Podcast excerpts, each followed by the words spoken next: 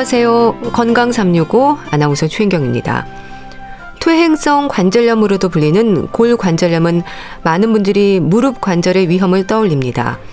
하지만 관절의 염증성 질환으로 가장 높은 빈도를 보이는 만큼 무릎뿐 아니라 척추, 발목, 손가락까지 발생 부위로 나타나는 국소적인 통증을 특징으로 합니다.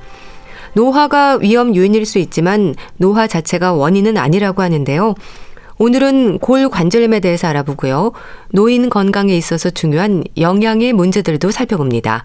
건강 365 김성호의 웃는 여잔 다 이뻐 듣고 시작하겠습니다. KBS 라디오 건강 365 함께 하고 계십니다. 관절 질환으로 가장 많이 발생하는 병이 퇴행성 관절염으로도 불리는 골관절염입니다. 퇴행성이라는 표현 때문인지 노인성 질환으로 생각되기도 하는데요. 노인성 질환만은 아니라네요. 통증과 변형으로 힘들어지는 골관절염, 중앙대학교 병원 류마티스 내과 성정수 교수와 함께합니다. 교수님 안녕하세요. 예, 안녕하세요. 골관절염이 퇴행성 관절염으로도 불리는 게 맞나요? 골관절염이 무슨 뜻인지 궁금합니다. 예. 관절에 염증이 생기면서 관절이 아픈 질병을 관절염이라고 하는데요. 예. 이 관절염의 원인은 100가지 이상이나 된다고 알려져 있습니다. 그 중에서 가장 흔한 관절염이 흔히 퇴행성 관절염이라고 불리는 골관절염입니다. 예. 이 골관절염은 뼈를 감싸고 있는 관절에서 윤활 역할과 완충 역할을 하는 연골이 마모되면서 뼈와 관절에 염증이 일어난다라고 하는 뜻으로 네, 골관절염이라고 하고요. 예. 또 이제 사람이 나이가 들어서 노화 현상이 되면은 연골이 달아 없어지거든요. 그래서 노화에 따른 어, 관절염이라 해서 퇴행성 관절염이라 그렇게 부르기도 합니다. 네. 사실 퇴행성 관절염이라고 하면 무릎 관절염을 떠올리게 되는데요. 근데 무릎에만 생기는 게 아니라면서요? 예, 맞습니다. 어, 퇴행성 관절염은 무릎을 가장 많이 침범을 하지만은 예. 류마티스 관절염 같은 경우에는 또 손가락을 가장 많이 침범합니다. 어, 그리고 퇴행성 관절염도 손가락을 두 번째로 많이 침범을 합니다. 어, 그리고 또 이 병이 진행을 하게 되면은 손가락하고 무릎만 침범하는 게 아니라 발가락이나 발목도 침범하고 척추와 엉덩이에 있는 고관절도 침범합니다. 그래서 어, 무릎이 아프고 손가락이 아프고 그러면은 이 골관절염하고 류마스 관절염하고 감별을 잘 해야 되고요. 예. 최근에는 이제 무릎이나 손가락을 많이 쓰는 젊고 뚱뚱한 사람에게서도 이런 퇴행성 관절염이 잘 생기기도 합니다. 예. 그럼 퇴행성 관절염이라고 해서 모두 노인성은 아니라는 것도 맞는 얘기네요. 예, 맞습니다. 젊은 나이에 관절을 이제 무리하게 많이 사용해서 연골이 손상된다든지 또 젊을 때 교통사고나 운동에 의해서 무릎에 타박상을 당하게 되면은 그 해당 부위 관절의 연골이 다르면서 어, 퇴행성 관절염이 다른 사람보다 더 빨리 더 잘 생길 수 있고요. 예. 또 젊은 나이에 너무 뚱뚱하면은 무릎이나 발목 발가락 그런 체중이 많이 실리는 관절 연골에 압력을 많이 받으면서 그 관절 연골이 빨리 달아 없어지고 마모되면서 30대, 40대 그 젊은 나이에도 이런 골관절염, 퇴행성 관절염이 빨리 발생할 수 있습니다. 네. 골관절염의 특징으로 통증과 변형이 지적이 되지 않나요? 그 어떤 상태에서 오는 증상인가요? 예, 골관절염이 진행이 되면 이제 통증하고 변형이 생기는데요. 무릎에 골관절염이 생기면은 무릎에 심한 통증도 오지만은 예. 나중에는 무릎 다리가 O자 모양으로 휘게 되고 걸음도 이제 뒤뚱뒤뚱하게 걷게 됩니다. 무릎에 변형이 생기고 보행 장애가 생기는 장애인이 될 수가 있는 거죠. 예. 또 손가락에 골관절염이 생기면은 손가락 끝마디나 중간마디가 울퉁불퉁하게 커지고 또 손가락을 잘 못 쓰게 됩니다. 그 이유는 장기간에 걸쳐서 무릎이나 손가락의 연골이 서서히 마모되고 또 뼈끼리 부딪히면서 그 충격에 의해서 염증이 생기고 또 스펀지나 윤활유 같은 역할을 하는 연골의 기능이 없어지게 되면서 예. 관절통과 관절 변형이 그렇게 생깁니다. 네. 연골이 닳고 염증이 생기고 그런 일들이 증상으로 나타나기까지 단시간에 진행이 되는 건 아니죠? 예, 맞습니다. 변형이 생기고 증상이 생기는 처음 아픈 증상이 생기고 나서 빠르면 5년, 뭐 늦으면 10년 이내에 이런 증상들이 생기는 것입니다. 예. 그리고 이런 증상들이 처음에는 좋아졌다가 좀 쉬면은 낫고 또 무리하면 악화되고 뭐 그렇게 진행을 하다가 뭐 이 질병을 간과하고 무시하고 지내다가 치료도 안 받고 이렇게 관절염이 한참 진행을 하고 나면 네. 나중에는 이게 다시 돌아올 수 없는 관절 기능 장애가 생길 수가 있습니다. 네. 근데 골 관절염은 무릎으로만 오는 게 아니라고 하셨습니다. 예. 손이나 척추로도 증상이 나타나는 건가요? 예, 맞습니다. 예, 골관절염은 이제 무릎에 가장 많이 생기지만은 손가락, 발가락, 발목, 팔꿈치, 어깨, 뭐 요추, 흉추, 경추 이런 어, 많은 관절을 침범할 수가 있습니다. 예. 척추를 침범을 하면은 이 척추의 뼈가 척추강 안으로 이렇게 자라면서 척추 신경을 누르면서 마치 허리 디스크나 척추 협착증과 같은 좌골 신경통 증상을 나타낼 수가 있습니다. 네. 그럼 골 관절염의 원인에 대해서는 어떤 부분들이 지적이 되나요? 그러니까 정형외과나 재활의학과도 아니고 류마티스 내과에서도 다루는 질환인 걸 보면 원인과도 연관이 있나 보죠. 예, 예, 맞습니다. 어, 골관절염의 원인은 잘 알려져 있습니다. 이 관절 연골의 노화로 인해서 뼈 사이에서 완충 역할을 하는 그런 말랑말랑한 연골이 마모되고 달아 없어져서 뼈끼리 부딪히고 그래서 염증과 통증을 일으키는 것으로 그렇게 원인이 알려져 있고요. 예. 특히 또 손가락에 생기는 골관절염은 유전적인 경향이 있어서 뭐 친정 어머니가 손가락이 붓고 아프면은 그 딸이나 그 손녀도 나중에 손가락이 붓고 아프게 되는 경우를 종종 봅니다. 근데 관절 연골의 노화가 어떤 사람에게서는 빨리 오고 어떤 사람에게서는 늦게 오고 그러는데 이런 유전성이 있는지 없는지 어, 어떤 사람이 빨리 오는지 늦게 오는지 그 차이를 구분할 수 있는 방법은 아직도 명확하게 알려져 있지는 않습니다. 예. 골관절염이 생기면 이제 관절이 아프기 때문에 뭘 류마티스 내과에서도 골관절염을 진찰을 하지만은 증상에 따라서 예, 뼈를 다루는 정형외과에서도 보고 또 통증을 보는 재활의학과나 마취 통증의학과에서도 이 골관절염을 진료하고 또 치료합니다. 예. 증상이 어디로 오는지에 따라서 다른 질환과 혼동할 수 있는 부분들도 있겠어요. 예, 그럼요.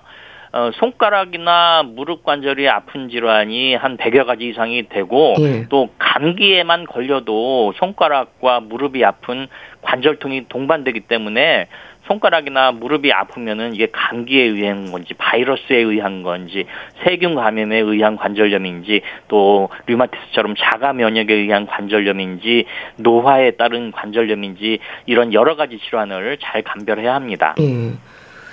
류마티스 관절염 그리고 추간판 탈출증과는 증상에서도 차이가 있나요? 예, 차이가 조금 있기는 한데요. 초기에는 이런 질병의 증상이 비슷해 갖고 잘 감별하기 힘든 경우가 많아요. 음. 류마스 관절염은 초기 증상이 골관절염 초기 증상하고 뭐 거의 비슷합니다. 손이 붓고 뻣뻣해지고 관절이 아프고 이런 것들이 두 질환에서 다 초기에 발생하는데 류마스 관절염 같은 경우는 더 심해요 증상이 예. 그래서 뼈 손가락 뼈가 녹아나고 관절이 망가지고 근육통도 심해지고 또 폐나 심장에도 염증이 생기면서 생명을 위협할 수 있는 병이 이 류마스 관절염이고요. 예. 골관절염에 비해서 어, 류마스 관절염의 증상도 다양하고 또 관절통이 심하죠. 그래서 처음에 이게 류마티스 관절염하고 예, 골관절염하고 좀 헷갈리면은 이제 피 검사도 하고 엑스레이도 찍고 또 골스캔 검사라고 하는 특수 검사를 하면은 이런 류마스 관절염과 골관절염을 어, 쉽게 감별할 수가 있습니다. 네. 그리고 골관절염이 척추를 침범을 하면은 허리 디스크라고 흔히 얘기하는 추간판 탈출증하고 비슷한 증상이 생깁니다. 예. 허리 디스크는 비교적 젊은 사람에게 잘 생기고 어, 골관절염이 척추를 침범하는 것은 60세 이상의 고령 환자에게서 잘 발생됩니다. 어, 그리고 이 허리 엑스레이와 MRI를 찍으면은 이 허리 디스크하고 골관절염은 또 쉽게 감별을 할 수가 있습니다. 예. 골관절염의 상태는 초기부터 아주 심한 단계까지 증상에서도 차이가 클 것 같은데요. 예. 환자들은 어떤 표현을 하실까요? 예. 골관절염도 이제 암이나 류마스 관절염처럼 1기부터 4기까지 병기를 나눌 수가 있어요. 음. 그래서 엑스레이를 찍으면은 예, 연골하고 뼈가 나오는데 연골과 뼈의 구조가 온전히 예, 잘 있고 약간 그 뼈와 뼈 사이의 공간이 좁아진 느낌이 있으면 그게 1기고 음. 2기는 뼈와 뼈 사이의 공간이 확실히 좁아져 있는 경우고 3기는 이제 연골이 마모가 돼 갖고 뼈와 뼈 사이가 거의 붓기 직전까지를 3기라고 하고 예. 4기는 연골이 다 마모돼서 뼈끼리 붙은 경우를 이제 4기라고 합니다. 그리고 대부분의 환자가 2기나 3기에 와서 병원을 방문하는데 네. 어, 무릎 퇴행성 관절염이 이미 4기에 오신 분들은 보통 약물 치료가 듣지를 않아 갖고 우리가 정형외과로 보내서 예, 무릎 인공관절 수술을 권합니다. 또 환자분들이 1기나 2기에 골관절염이 생겼다는 것을 잘 모르고 이게 또 자기가 너무 무리해서 음. 그런가 보다 하고 넘기는 경우가 많은데 예. 그러다가 이제 3기나 4기로 진행하다 보면은 이게 나중에 돌아오지 돌아올 수가 없게 되거든요. 그래서 3, 어, 3기, 1기나 2기, 3기에도 빨리 와서 조기에 진단을 받고 치료를 받는 것이 중요합니다. 예. 그럼 진료실에서 환자에게 꼭 확인하는 부분들이 있나요? 질문도 많이 하실 것 같은데요. 예, 예 맞습니다. 어, 손가락이나 무릎이 아프면은 가장 흔한 질병이 골관절염이지만은 이게 또 류마스 관절염하고 잘 감별을 해야 됩니다. 예. 예, 류마스 관절염은 이제 관절의 염증이 골관절염보다 더 심할 뿐만 아니라 이게 폐, 심장, 콩팥 혈관 이런 주요 장기도 침범을 해갖고 생명을 위협하는 경우가 종종 있는 아주 위험한 질병입니다. 예. 예. 근데 이제 골관절염이나 류마스 관절염의 공통적인 초기 증상이 손가락이나 무릎이 뻣뻣해지는 증상이 가장 초기 증상이에요. 예, 그래서 요 초기에 왔을 때 요거를 잘 감별을 해서 예, 정확한 진단을 해서 치료를 잘 해야지 이 관절염이 더 진행하지 않는데 예. 그렇게 해서 전문가한테 와서 그런 거를 꼭 확인을 하셔야 합니다. 예. 그렇게 환자들에게 확인하는 증상들도 진단에 중요한 역할을 하나요? 예. 골관절염 환자의 증상은 이제 주로 관절만 아픈 증상이에요. 손가락이나 무릎이나. 예. 근데 류마스 관절염 환자의 증상은 이게 관절 이외에도 근육통, 발열, 피로감, 뭐 수면 장애, 우울증, 뭐 기침, 호흡 곤란, 또 온몸이 붓는 그런 전신 부종 같은 다양한 전신 증상이 나타나기 때문에 예. 환자들에게 이런 전신 증상이 있는지를 물어보는 것이 류마티스 관절염하고 골관절염을 감별 진단하는데 중요한 역할을 합니다. 예. 진단을 위한 검사는 다양한가요? 골관절염의 진단은 다른 질병에 비해서 비교적 단순합니다. 예. 그래서 그냥 임상 증상하고 엑스레이만 찍으면 되는데 이게 류마스 관절염을 감별하기 위해서는 피 검사도 하고 골스캔도 하고 특수 관절염 검사도 해야 되고 뭐 그래야 됩니다. 필요에 예. 따라서 뭐 MRI를 찍든지 관절 초음파 검사를 한다든지. 근데 처음 봤을 때 어, 명확하게 이제 퇴행성 관절염이 의심된다면은 피 검사나 MRI는 안 하고 그냥 엑스레이만 찍어도 되지만은 처음 진찰했을 때 이게 진단이 좀 애매하다 그러면은 이런 복잡한 검사를 해서 확실하게 이게 류마스 관절염인지 골관절염인지를 감별해서 정확한 진단을 내리는 것이 중요합니다. 예. 그렇게 해서 골관절염 진단이 내려지면 치료는 증상 완화를 목적으로 하는 건가요? 예. 골관절염의 치료 목표는 증상 완화와 더불어서 골관절염이 더 이상 진행하지 않게 잘 관리하는 것입니다. 예. 그러니까 고혈압이나 당뇨병 관리하는 것처럼 말이죠. 한 번 손상된 연골은 잘 재생되지 않습니다. 음. 그래서 연골이 망가지고 마모되는 과정을 최대한으로 늦추고 지연시키면서 통증을 없애고 관절 기능을 잘 보존하게 하는 것이 관절염의 예, 골관절염의 치료 목표입니다. 어디로 염증이 생겼는지에 따라서 치료법도 달라지나요? 뭐 그렇지는 않습니다. 이게 손가락을 침범했든 발가락을 침범했든 음. 무릎을 침범했든 뭐 허리를 침범했든 이런 골관절염에 의해서 염증이 생기면은 대부분 이제 소염제하고 연골 보호제를 공통적으로 사용을 합니다. 예. 약물 치료가 우선인 거죠? 그럼 치료제로 쓰이는 약물은 소염제인가요? 예, 예 맞습니다. 어, 골관절염의 치료는 크게 세 종류가 있는데요. 예. 첫째는 약물 치료이고 둘째는 비약물 치료, 셋째는 수술입니다. 예. 아, 근데 이제 제일 중요한 게 약물 치료고요.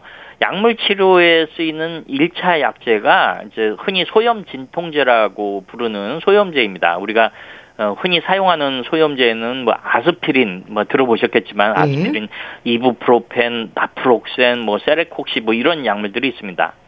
근데 이 소염제를 장기간 사용을 하다 보면은 속이 쓰리거나 위염이 생기거나 위 궤양이 생기는 소화기계 부작용이 또 생길 수가 있고요. 네. 몸이 붓는 신장 부작용, 그 다음에 협심증이나 심근경색 같은 심장 부작용이 생길 수 있기 때문에 이러한 다양한 부작용을 모니터링하면서 주의해서 사용을 해야 됩니다. 네. 그리고 진통제는 이제 뇌에서 통증을 느끼지 못하게 하는 약물인데 네. 타이레놀로 대표되는 그 아세타미노펜 계통의 약물하고 트라마돌 성분의 진통제 이런 진통제를 많이 사용을 하고 있습니다. 그런데 이제 경구용 스테로이드나 마약성 진통제는 부작용이 심하고 또 의존성이 있기 때문에 보통 골관절염에는 이런 스테로이드나 마약성 진통제는 잘 사용하지 않습니다. 예. 연골 성분 제제는 뭔가요? 요즘 관심이 높지 않나요? 예. 연골 보호제 또는 이제 연골 영양제라고 불리는 약물들이 개발돼서 시판되고 있는데요. 여기에는 생약 성분의 양도, 약도 있고 또 콩과 아보카도로 만든 약도 있습니다. 이 약들의 특징은 이제 진통 효과나 소염 효과는 없어요. 어, 그리고 이거는 6개월 이상 장기간 사용할 경우 연골이 닳는 속도를 늦추거나 또는 멈추게 해서 골관절염이 더 이상 진행하지 않게 합니다. 예. 그런데 이런 약물들의 효과는 사람마다 다 다르게 나타나서 어떤 환자는 효과가 좋고 부작용도 없는 반면에 어떤 환자에게는 효과도 없고 부작용만 생기는 경우가 있어 갖고 환자별로 이걸 맞춤형으로 이제 사용을 해야 합니다. 예. 주사 치료도 있지 않나요?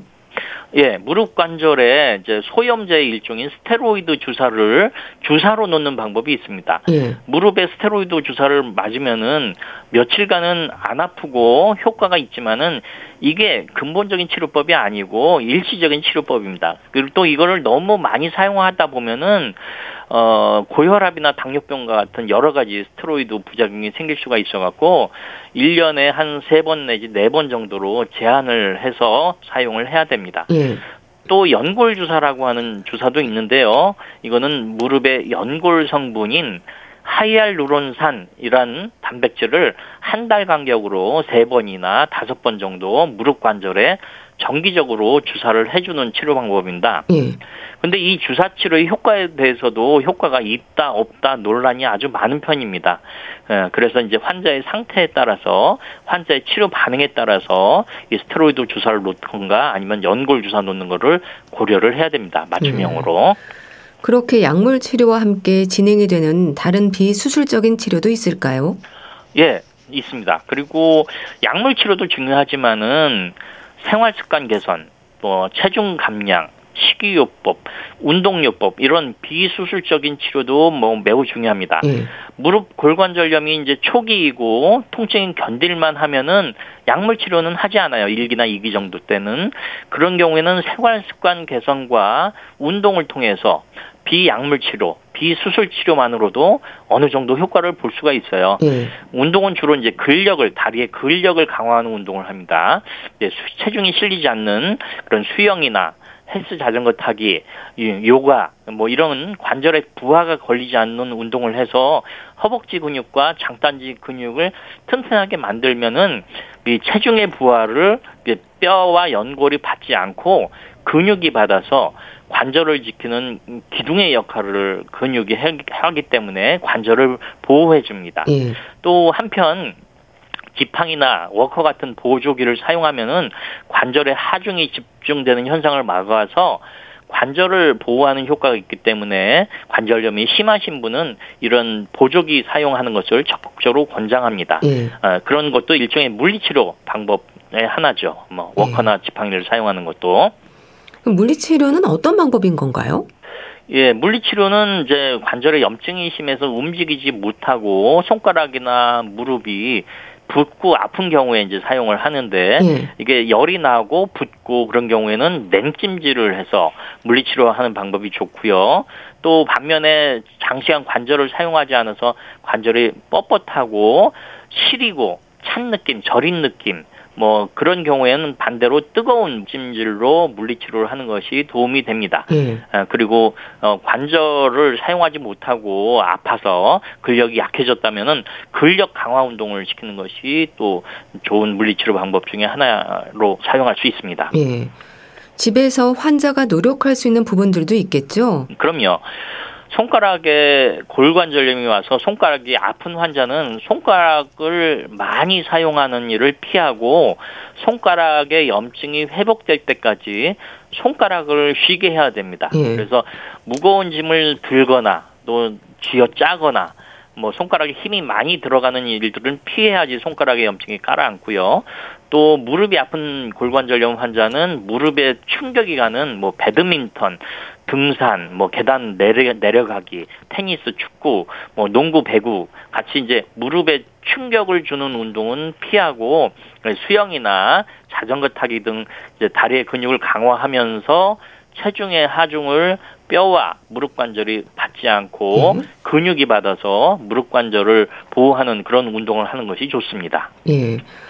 무릎 통증으로 오기도 하고 척추에 골 관절염이 오면 허리 통증이 생기기도 하고 또 손가락 마디로도 증상이 나타나기도 하고 다양하다고 말씀 주셨습니다. 예. 그 위치에 따른 다양한 증상들 중에서 되도록 빠른 치료가 필요한 경우도 있을까요?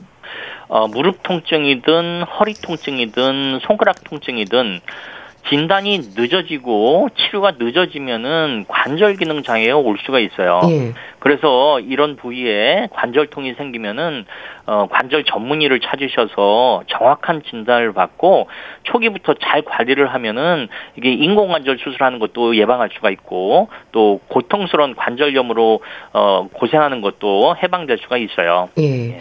골 관절염의 위험을 막을 수 있는 예방법은 있을까요? 예. 골관절염의 위험을 막을 수 있는 예방법은 확실히 있습니다. 음. 먼저 체중이 늘면은 그 체중에 의해서 연골이 달아 없어지면서 골관절염이 발생하거나 골관절염이 악화될 수 있습니다. 음. 비만이 만병의 근원이지 않습니까?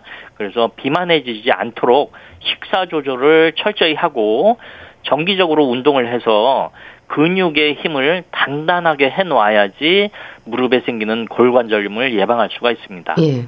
또한 손가락을 많이 사용하는 분들도 손가락에 골관절염이 잘 생기기 때문에 쥐어 짜거나 무거운 물건을 장시간 들고 다니는 등 손가락을 과도하게 많이 사용하는 행동을 삼가하는 것이 좋겠습니다. 예. 그리고 제일 중요한 거는 손가락이나 무릎이 아플 때 이 관절통의 원인이 류마티스 때문인지 퇴행성 때문인지 이거를 조기에 감별하는 것이 중요하기 때문에 네. 관절통이 발생하면은 초기에 관절염 전문가를 찾아서 진료를 받는 것이 중요한 예방법으로 알려드리고 싶습니다. 네. 골 관절염에 대해서 자세히 알아봤는데요. 중앙대학교 병원 류마티스 내과 송정수 교수와 함께 했습니다. 말씀 감사합니다. 예, 감사합니다. KBS 라디오 건강 365 함께 하고 계신데요. 박정식의 멋진 인생 듣고 다시 오겠습니다.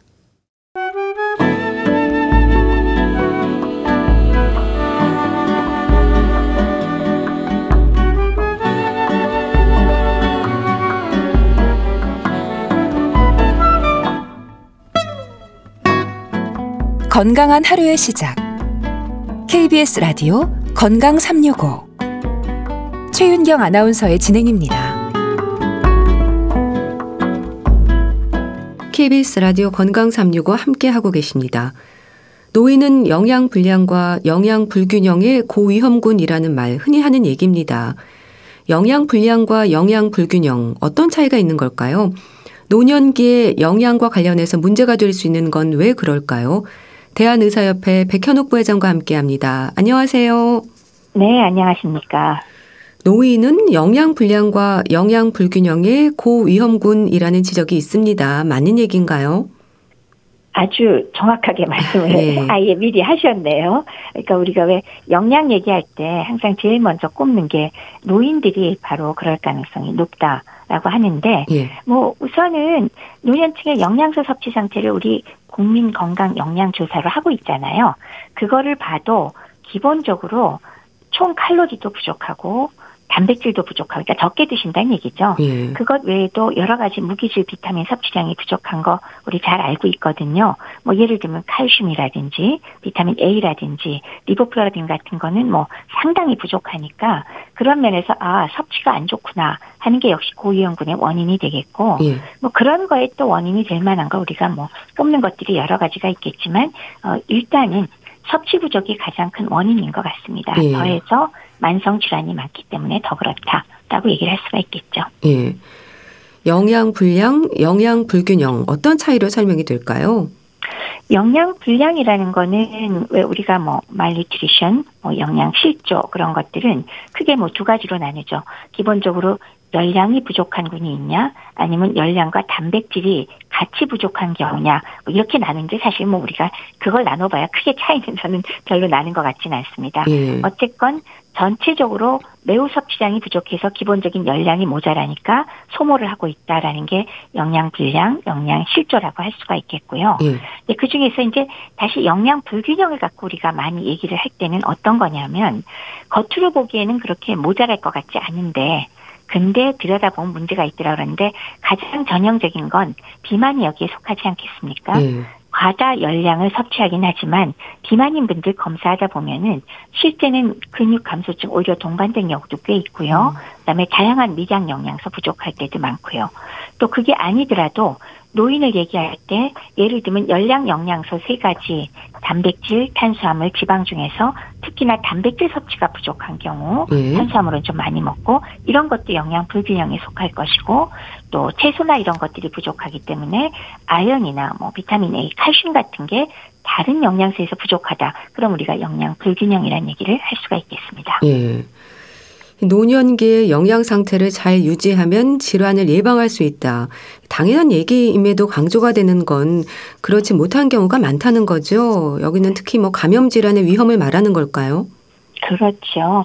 일단은 영양 불량이면 노인이건 젊은이건 일단 제일 큰 문제가 그 합병증, 그러니까 지금 문제가 되는 것이 합병증 중에서도 감염 질환 가능성이 높다. 즉 면역력이 떨어져 있기 때문에 그런 문제가 생깁니다. 네. 그래서 그 결과로 만약 질환으로 입원하게 되면 입원 기간도 길어지고 입원비도 높아질 거고 음. 제일 큰 문제는 이런 합병증이 동반되면서 사망률이 올라가는 게 문제가 되겠죠. 네. 왜 노인들의 경우는 가장 흔히 돌아가시는 원인을 우리가 폐렴으로 꼽잖아요.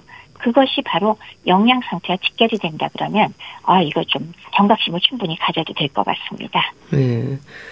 질환을 예방하는 데 있어서 흔히 1차, 2차, 3차로도 구분하지 않나요? 좀 설명을 해 주세요. 맞습니다. 뭐 예방이 뭐 예방이지 웬 1차, 2차, 3차 싶지요. 1차 예방이라는 게 바로 우리가 생각하는 예방 그 자체입니다. 예. 그러니까 질환이 발병하기 전에 우리가 걸리지 않도록 하겠다라는 것이 그 중에 하나가 우리 매년 독감 예방 주사 맞잖아요. 그 독감 예방 전에 하거든요. 예. 그러니까 그렇게 예방 주사라든지 아니면은 식중독을 막기 위해서 제일 중요한 건 뭐죠? 식품 위생 관리를 음. 철저하게 해서 안 좋은 음식을 안 먹는 게 안 걸리는 방법이겠죠. 예. 그게 이제 1차 발생 예방이 되겠습니다. 그다음에 2차 예방이라고 하면은 생기긴 생겼는데 아주 조기에 발견해서 그로 인해서 문제가 발생하는 것을 어느 정도 막을 수 있는 건데 전형적인 경우가 우리나라에서 예전에 굉장히 많던 위암과 자궁암이 그 사망률이 굉장히 줄었거든요. 예. 그 이유가 바로 위 내시경을 통해서 조기암을 발견하고 자궁경부암 그 조기 진단을 통해서 자궁경부암을 초기에 치료해 버리기 때문에 사망률이 현저하게 감소하는 것 이게 전형적인 예인데요. 그게 2차 예방이 되겠습니다. 예. 물론 이제 영양 같은 경우에는 영양 불량 초기에 영양소 잘 투여해서 질환이 진행하지 않도록 하는 것도 2차 예방이고요. 3차 예방은 일단 발병한 다음에 치료한 다음에 재활 과정과 그다음에 같은 질환이 또 재발하는 것을 방지하는 것 이것을 3차 예방이라고 합니다. 예. 전형적인 경우는 유방암이 발생해서 치료한 음. 이후에 반대쪽 유방이 안 생기게 하는 거 이런 것들이 3차 예방이 되겠습니다. 예. 그러니까 정리를 하자면 1차 예방은 예방 백신이라든지 식중독과 같은 생활에서의 위생 상태, 2차는 조기 진단을 통해서 중증으로 진행이 되지 않도록 하는 것, 그리고 3차는 발병 이후의 관리를 말하는 거네요. 정확하게 요약해 주셨습니다. 예. 그럼 이런 부분들에서 모두 영양 상태가 강조가 되고 중요하다는 거죠? 그렇습니다. 모든 단계에서 영양 상태는 가장 기본이거든요. 예. 그리고 실제로 제가 왜 예시를 암을 많이 말씀을 드렸는데요. 예를 들면 암 예방 실천 항목을 쭉 살펴보시면 거기에서 상당히 많은 부분이 바로 영양과 관계된 겁니다. 뭐 예. 예를 들면 뭐 채소 과일을 충분히 섭취하고 다채로운 식단으로 균형 잡힌 식사를 해라. 지방과 칼로리를 제한해라. 짠 음식이나 탄 음식을 먹지 말아라. 예. 하루 한두 잔에 뭐 소량의 음주도 피해라. 이런 것들이 다 영양과 연관되기 때문에 1차, 2차, 3차의 질환 예방에 영양은 기본적으로 꼭 지켜야 될 사안이 됩니다. 예. 그러니까 영양 섭취, 영양 불량 그리고 영양 불균형 이런 부분들이 가지는 노인 건강의 위험이 암을 비롯한 많은 질환들에 영향을 미칠 수 있다는 거네요. 그렇죠. 암 발병의 증가와 영양은 뭐 우리 아는 것들, 알려진 것들은 굉장히 많습니다.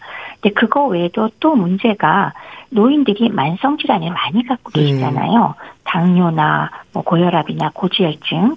근데 바로 이 질환과 연관된 우리가 노인연계에 들어가면서 가장 두려워하는 질환이 두 가지가 있잖아요. 하나는 심장 관련 질환, 예. 하나는 뇌혈관 질환. 예. 즉 뇌졸중 중풍이 잘 생기니까 두렵고 그 다음에 심장으로 갑자기 뭐 여러 가지 심근경색이나 아니면은 부정맥 같은 걸로 사망할 수 있으니까 두렵잖아요. 예. 그러니까 그런 면에서도 영향은 정말 중요한 영향을 미치고요. 또 하나 더 중요한 게 있죠. 노인 걸리면 우리 치매 두려워하잖아요. 예. 이 인지 기능에도 영양이 상당히 많은 어, 관계가 있다는 것. 그렇기 때문에 영양 쪽은 우리가 관심을 항상 가지고 있어야 된다라고 말씀을 드릴 수 있겠습니다. 예. 또 고지방식 짜게 먹는 습관, 뭐 칼슘이나 비타민 D 부족과 같은 부분들이 노인들에게 실제 지적이 되는 현실인가요? 그렇죠. 사실 근데 요즘은 고지방식은 조금 생각보다 적긴 한 것 같아요. 네. 그러나 적어도 상대적으로 탄수화물을 너무 많이 먹는 것도 또 별로 좋은 건 아니잖아요. 그러니까 과탄수화물의 경우 너무 잉여는 역시 어, 지방으로 쌓이는 면이 있고 상대적으로 단백질을 적게 먹는 것 이런 것들 문제가 되고요. 네. 또 젊어서의 습관이라서 바꾸긴 참 힘들지만 짜게 먹는 습관은 음. 다양한 원인으로 그러니까 암의 발병률도 높이고 고혈압도 관계되고 여러 가지 의미에서 더더구나 문제가 되는 것들이 있고요. 예. 그다음에 노인의 영양 섭취라든지 실제 실체 검사를 해보면 칼슘이나 비타민 D 부족증은 매우 흔하고 그것과 연관되어서 근육량이 또 감소하고 골다공증 많이 동반되지 않습니까? 예. 그래서 이런 것들이 다 현실과 연관되는 그런 노인들의 영양적인 문제점이 됩니다. 예. 또 나름 건강을 생각하는 이유로 그 너무 채식만 고집한다거나 편식의 문제도 있지 않을까 싶은데 어떨까요? 우리나라의 경우는 한 번 채식 좋다는 게 방송에 나갔다. 네. 그러면 완전히 또 한 번 열풍이 불죠. 그러니까요. 물론 채식을 위주로 하는 거는 저는 괜찮은 것 같아요. 그러니까 채소를 많이 먹는 것은 건강에 상당히 도움이 됩니다. 네. 근데 채식만 고집해서 고기 한 점이라도 먹으면 큰일 난다거나 음. 이런 식사 습관은 사실 문제가 많은 게 우선은 질 좋은 단백질은 역시 적절한 동물성 지방에서 어, 섭취가 돼야 되거든요. 그렇기 때문에 전혀 먹지 않을 때 단백질의 문제가 있고 또 채식만으로 충분한 단백질 공급이 실제로 어려워서 채식만 하는 사람들의 경우 아무래도 뭐그 관련 영양소가 떨어질 때가 많다는 것 예. 그게 하나가 있고요. 그다음에 또 하나는 비타민 B12, B12 같은 경우는 오로지 동물성에만 있는 비타민이거든요. 그렇기 때문에 진짜 철저한 채식주의자라면 비타민 B12는 부족하기 때문에 빈혈이라든지 악성 빈혈 또는 신경증이라든지 인지기능 장애랑 연관이 있을 가능성이 높습니다. 예. 근데 그것 외에 아연이나 칼슘 같은 경우도 동물성 식품에서 섭취할 때 그 효율이 높기 때문에 역시나 순전한 채식주의자의 경우는 부족할 가능성이 매우 높다. 따라서 이러한 영양 불균형의 가능성이 올라가고 근감소증과 또 뼈 건강에도 영향을 미쳐서 예. 실제로 채식주의자의 경우는 골밀도가 떨어지는 걸 볼 수가 있거든요. 예. 그렇기 때문에 아주 완벽한 채식은 저는 권장하고 싶지 않습니다. 예. 조금만 면제해 주세요. 그러니까 골다공증, 고혈압, 동맥경화증을 예방하고 그로 인한 합병증으로까지 이어지지 않기 위해서는 고른 영양 섭취와 균형이 중요하다는 그런 얘기네요. 맞습니다. 뭐 암발병 증가를 막을 수도 있고 각종 만성 질환 제가 다 관계가 있다고 말씀드렸지 않습니까? 예. 당뇨, 고혈압, 고지혈증은 사실 영양과 바로 직결되는 건 상식적으로 전 국민이 아시잖아요. 예. 그리고 그로 인해서 동맥경화가 생기니까 중요한 혈관 질환으로 중풍이나 심장 질환 생기는 것도 다 아실 거고 마찬가지로 치매랑도 연관이 있다. 따라서 고른 영양 섭취와 균형은 정말 중요하다 라고 말씀드릴 수 있습니다. 예. 그렇게 하기 위해서 식단을 어떻게 구성해야 할까요? 그러니까 영양소에 대한 이해가 많지 않은 경우에는 음식으로 설명을 드리는 게 이해가 빠르기도 하고 또 뭘 어떻게 먹어야 하는지 질문 많이 받지 않으세요? 많이 받죠. 네. 그러면 제가 뭐 그 영양사랑 같이 상담할 때처럼 무슨 뭐 식품구를 갖다가 늘어놓고 요거 얼마큼 밥 몇 그램 이럴 수는 없죠. 그래서 저는 쉽게 설명하는 거 노상하잖아요. 첫 번째는 노인들의 경우 단백질 섭취를 꼭 좀 충분히 하시라. 왜냐하면 습관적으로 별로 안 드시는 분 많긴 많거든요. 네. 그래서 매 끼니 단백질을 일정량 섭취하시라 그러는데 그거 사실 쉬운 노릇은 아니거든요. 그렇지만 매 끼니 조금씩 섭취하셔야 유지가 되기 때문에 제가 좋습니다. 고기나 생선이나 두부나 달걀 요것을 매 끼니마다 조금씩이라도 한 가지만 드시라. 이거 쉬운 노릇은 아니지만 꼭 신경 쓰셔야 될 거고요. 예. 두 번째로 채소는 끼니마다 충분히 드셔야 된다. 이건 이제 말하자면 종류를 제가 말씀을 드리는 거고요. 세 번째는 규칙적인 식사를 꼭 권장합니다. 이거는 시간적으로도 규칙적이어야 될 뿐만 아니라 양에 있어서도 너무 적게 드셔도 안 되겠고 과식하는 것도 안 되고 한밤중에 예. 먹는 거 안 된다. 음. 그런 면에서 규칙성을 지키셔야 되고요. 예. 그다음에 굳이 하나 더 추가한다면은 싱겁게 잡수시라. 이렇게 네 가지 정도 꼽을 수가 있겠습니다. 네. 또 속이 좀 편해야 한다는 생각에 죽이라든지 유동식을 즐기는 분들도 많습니다. 하지만 죽이 일상 음식이 되는 건 오히려 노인 건강에 좋은 영향은 아니지 않나 싶은데 어떨까요? 뭐 하루에 한 끼쯤 죽 드시는 거야 괜찮겠죠 입맛에 음. 맞게. 예. 근데 내가 세 끼를 다 죽을 먹겠다. 뭐 나는 속이 편안하기 위해서 그래야겠다. 물론 부득이한 분이 계실지도 모르지만 문제 있을 가능성이 높습니다. 예. 왜냐하면 죽만 가지고는 아무리 애를 써도 열량과 영양소의 공급이 제대로 될 가능성이 굉장히 적습니다. 미움에 가까우면 더 말할 나위도 없고요. 그래서 그런 문제가 첫 번째 있을 수 있고요. 예. 그다음에 두 번째 경우는 저작 기능, 즉 씹는 기능을 하지 않게 되는 게 또 하나의 아. 문제가 되는데 사실 적당히 씹어줘야 입에서 침도 나오고 이 침에는 아밀라제라는 물론 그 효소, 소화 효소도 있지만은 그 외에도 다양한 뭐 노화 방지 호르몬으로 알려진 호르몬도 섞여 있고 면역 글로불린도 있고 뭐 락토페딘이라든지 과산화 효소 같은 그런 어 요런 항균 물질, 항산화 물질이 포함되어 있거든요. 예. 근데 씹지 않고 삼켜 버리면 이게 일할 기회를 잃어버려요. 그래서 그것도 문제가 되고요. 또 하나는 저작 기능에 대해서 최근에 또 연구들을 좀 한 것들이 있던데 저작 기능도 일종의 운동인데 턱 관절을 잘 움직여줌으로 인해서 뇌혈류가 증가하기 때문에 이렇게 씹는 기능을 전혀 안 하면 뇌로의 산소 공급이 원활해지지 않기 때문에 예? 치매 가능성이 올라가더라 하는 음. 것이 그 연세대학교에서 이미 그 치아 상실과 치매 관련 그 상관관계 조사 결과 발표된 것도 있습니다. 예. 그리고 또 미국의 연구를 봐도 저작 기능이 좋은 당뇨병 환자는 잘 씹지 못하는 당뇨병 환자보다 혈당 수치 조절이 훨씬 더 잘 된다고 합니다. 그렇기 때문에 씹는 과정 자체가 매우 중요하다는 거. 그 두 가지가 문제를 제가 짚고 싶고요. 예. 혹시 하나 더 말씀을 드린다면 이제 죽 말고 그러면 나는 유동식을 즐긴다 해서 요새 왜 식사 대용으로 나오는 것들 많이 있잖아요. 예.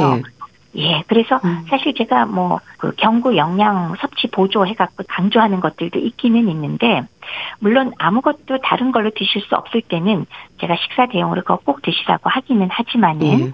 다른 식사를 드실 수 있음에도 불구하고 그걸로만 대체를 한다 그러면 다만 한 끼라도 제가 일반 식사를 해서 씹어서 드시는 거를 음. 저는 권해드리고 싶습니다. 네. 운동도 중요하다는 거죠. 예. 네. 그리고 노인들에게는 염증 반응에 대한 걱정도 있지 않나요? 그렇죠. 노인, 즉, 노화 자체가 사실은 여러 가지 원인을 꼽는데, 그 중에서 사실은 뭐 활성산소 관련해서 만성염증이 유발된 것이 노화를 일으키는 원인이라고 우리가 얘기를 하거든요. 네. 그래서 이 만성염증이 진행되는 게 노화도 계속 진행을 시키고 이 만성 염증으로 인해서 비만도 관계가 있고 대사증후군에 속하는 뭐 당뇨병이나 고혈압이나 고지혈증도 관계가 있고 암도 연관이 있다라고 우리가 생각을 하거든요. 네. 사실 우리가 염증 그러면 원래는 급성으로 뭐 세균이 들어오거나 그럴 때 우리 몸을 방어하는 보호 기능이잖아요. 그래서 이게 없어도 사람이 죽지만은 네. 지금의 이 노화와 이런 각종 만성 질환과 연관되는 건 만성 저강도 염증이거든요. 음. 그렇기 때문에 오히려 어, 이러한 만성 염증을 어느 정도 억제해 주는 것이 어, 장기적으로 건강에 좋겠다라는 그리고 당뇨병이나 심장 질환, 치매, 암 등을 예방할 수 있다라는 것이 최근에 계속 나오고 있는 이야기들입니다. 예. 그래서 염증을 억제하는 음식이나 영양에도 관심이 높습니다. 어떻게 설명이 될까요?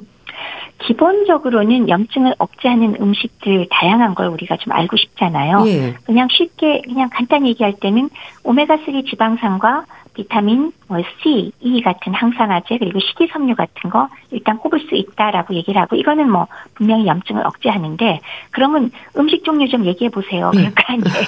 그러면 우선은 오메가 3의 경우는 사실은 우리 왜 등푸른 생선 같은 거 많이 얘기하죠. 예. 뭐 연어 같은 것도 얘기하고 그런 것들을 얘기하고요. 그 외에 항산화 효과, 항염증 효과가 뛰어난 걸로 우리가 강황, 카레의 원료잖아요. 강황, 컬큐민 그런 것들이 있고 녹차나 홍차 속에 함유된 카테킨 성분이 있고요. 또 브로콜리가 베, 어, 타카로틴이나 혹은 설포라판 많이 들어있어서 좋다 그러고 예. 토마토에 라이코펜이 또 좋고요. 그 외에 뭐 생각 뭐 이런 것들을 우리가 항산화 물질이 많이 들어있기 때문에 건강에 좋아서 많이 드시라. 라고 말씀을 드리는 거죠. 네. 생선 빼놓으면 다 뭐 채소류네요. 그렇죠? 네. 그럼 또 염증을 유발할 수 있는 식품들도 있을까요? 특히 노인 환자들의 경우에 조심할 필요가 있는 식품들도 짚어주시면 좋겠는데요. 일반적으로 건강에 안 좋다는 거 다 들어갑니다. 네. 고열량 음. 식 섭취 일단 피하시고요. 그거 외에 아주 정제된 당, 설탕이나 과당 있죠. 사실 이런 가공식품에 과당이 대부분 들어가거든요. 예. 그다음에 사실은 식용유나 이런 것들 많이 드시면 안 되고 포화 지방이 많이 들어있는 육류를 과량 섭취하는 것 이런 것들이 모두 다 염증을 일으키는 식품이니까 이거는 전부 다 절제를 하셔야 합니다. 예. 노인의 영양 불량과 불균형이 주는 건강상의 위험에 대한 말씀을 들었는데요. 살펴봐야 하는 식습관, 식단 그리고 생활 습관들에 대해서도 말씀 주세요. 우선 첫 번째는 뭐 식사 습관 먼저 말씀을 주셨는데요. 네. 건강한 식단을 우리 하자. 그럴 때 항염증에 좋다고 또 한 가지만 먹어서 해당되는 건 아니죠. 역시나 골고루 드시되 그러저러한 식품들이 좋다는 걸 염두에 두고 골라 드시면 좋을 거라서 그냥 뭉뚱그려서 말씀을 드린다면 네. 식이섬유나 비타민 미네랄이 풍부한 채소를 충분히 드시고 과일도 충분히 드시라. 그리고 탄수화물을 섭취할 때는 기왕이면 통곡물을 드시는 게 정제된 것보다 좋다. 예. 그다음에 포화지방이나 트랜스 지방 같은 나쁜 지방을 섭취하지 말고 건강한 지방을 드시라. 그리고 어 견과류를 좀 다양하게 드시면 좋겠다. 요런 것들이 항염증성 식단에 속하겠습니다. 그 다음에 두 번째는 예? 정기적인 운동 자체가 역시나 면역 체계를 조절하면서 염증에 대항하는데 도움이 되기 때문에 운동 꼭 하시고요. 이 두 가지를 통해서 건강한 체중을 유지해서 비만 세포가 많아지지 않도록 하는 것도 역시 염증 반응을 줄일 수 있겠고요. 그리고 스트레스 알아서 잘 관리하셔서 그 스트레스 호르몬 분비가 많이 돼갖고 염증 일으키지 않도록 하시고요. 예. 담배 태시는 분은 당장 끊으시고요. 그리고 술 드시는 분도 저는 요새 좀 과격해졌습니다. 절주가 아니라 가급적 금주하시고요. 예. 그리고 기타 뭐 간염이라든지 뭐 최근에 먹고 코로나 19 같은 거 많았는데 뭐 이런 그 독감이라든지 각종 감염을 예방할 수 있는 백신 같은 거 잊지 마시고 정기적으로 꼭 맞으시면 좋겠다. 이런 정도를 염두에 두셨으면 좋겠습니다. 네. 대한의사협회 백현옥 부회장과 함께 했는데요. 말씀 잘 들었습니다. 감사합니다. 네, 감사합니다. 이장희의 그건 너 보내드리면서 인사드릴게요. 건강365 아나운서 최인경이었습니다. 고맙습니다.